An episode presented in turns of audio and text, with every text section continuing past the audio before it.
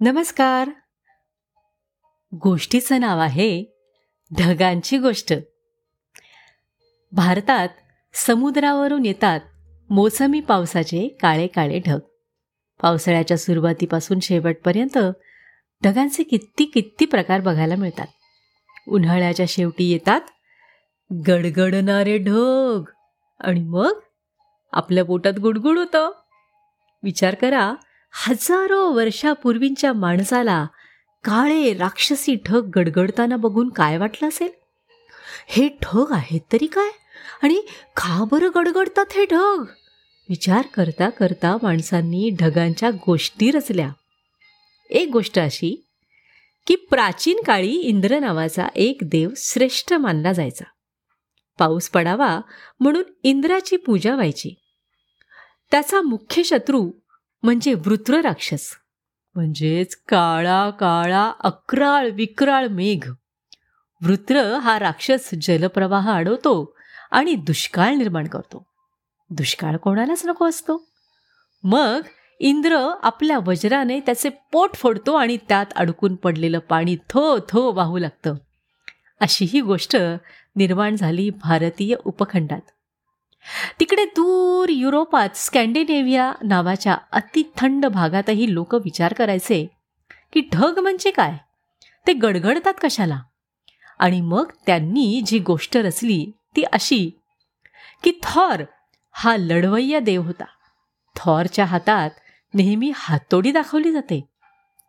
दोन हजार वर्षापूर्वी या प्राचीन प्रदेशात राहणाऱ्या जमातींची अशी समजूत होती की थॉर आकाशातून आपल्या रथातून हिंडतो. त्याच्या रथाला दोन बकऱ्या जोडलेल्या असतात. त्याचा हातोडा तो फिरवतो तेव्हा आपल्याला गडगडाट ऐकू येतो. विजा चमकताना दिसतात. आणि हा गडगडाट म्हणजे थॉरची गर्जना. गडगडाट ऐकू आला आणि विजा चमकताना दिसल्या म्हणजे पाऊस येतो. आणि पाऊस पीक पाण्यासाठी फारच महत्त्वाचा. म्हणून सुख समृद्धीसाठी थॉरची आराधना केली जाते. आता बघा इतक्या दूरच्या प्रदेशात ढग पाऊस आणि पाणी यांच्या गोष्टी रचल्या गेल्या. वेगवेगळ्या गोष्टी. पण त्याचा मतिथार्थ काय? मतिथार्थ एवढाच की आपल्याला उत्तर हवं होतं. उत्तर मिळाल्याशिवाय मेंदू शांत बसत नाही. आणि या गोष्टींमधून काहीतरी एक उत्तर मिळतं. मजा वाटते. आणि प्राचीन माणसाला ढग गडगडायला लागल्यावर या गोष्टींनीच तर आधार दिला असेल का? आता आपल्याला शाळेत पण शिकवलं जातं की ढग कसे तयार होतात. सूर्याच्या उष्णतेमुळे पृथ्वीवरच्या पाण्याची वाफ होते आणि मग ती वातावरणात वर वर जाते. वातावरण थंड असल्याने पुन्हा पाण्याचे हिमाचे कण वाफेचे बनतात. तिथल्या धूर धुलीकणांभोवती हे कण चिकटून बसतात. असे अनेक कण एकत्र येऊन ढग तयार होतात.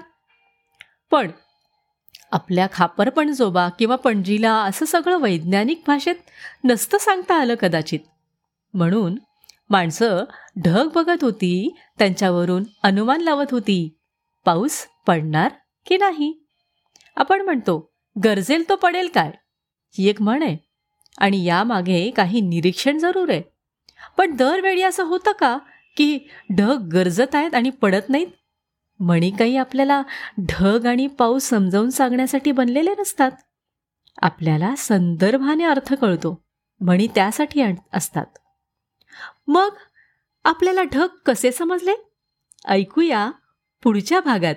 धन्यवाद.